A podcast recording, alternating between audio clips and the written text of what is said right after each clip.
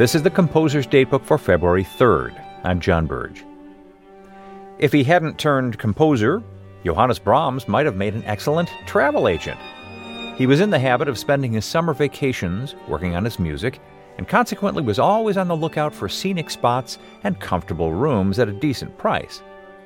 In the summer of 1865, Brahms rented rooms from a certain Widow Becker in Lichtental near Baden Baden. The rooms offered a wonderful view of a mountain hillside covered with fir trees, and the cost was irresistibly low. I came, I saw, I rented, wrote Brahms to a friend. Brahms composed his string sextet number 2 there, between jolts of bracing coffee in the morning and afternoon hikes up the aforementioned hillside.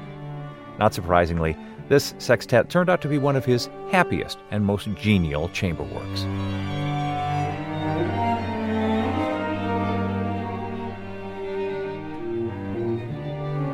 But on today's date, in 1867, at the sextet's first performance in Vienna, the critic of the Wiener Zeitung heard desert sands rather than shady forests, and in his review he wrote, We are seized with a kind of foreboding whenever Herr Johannes Brahms, this new John the Baptist, emerges from the wilderness.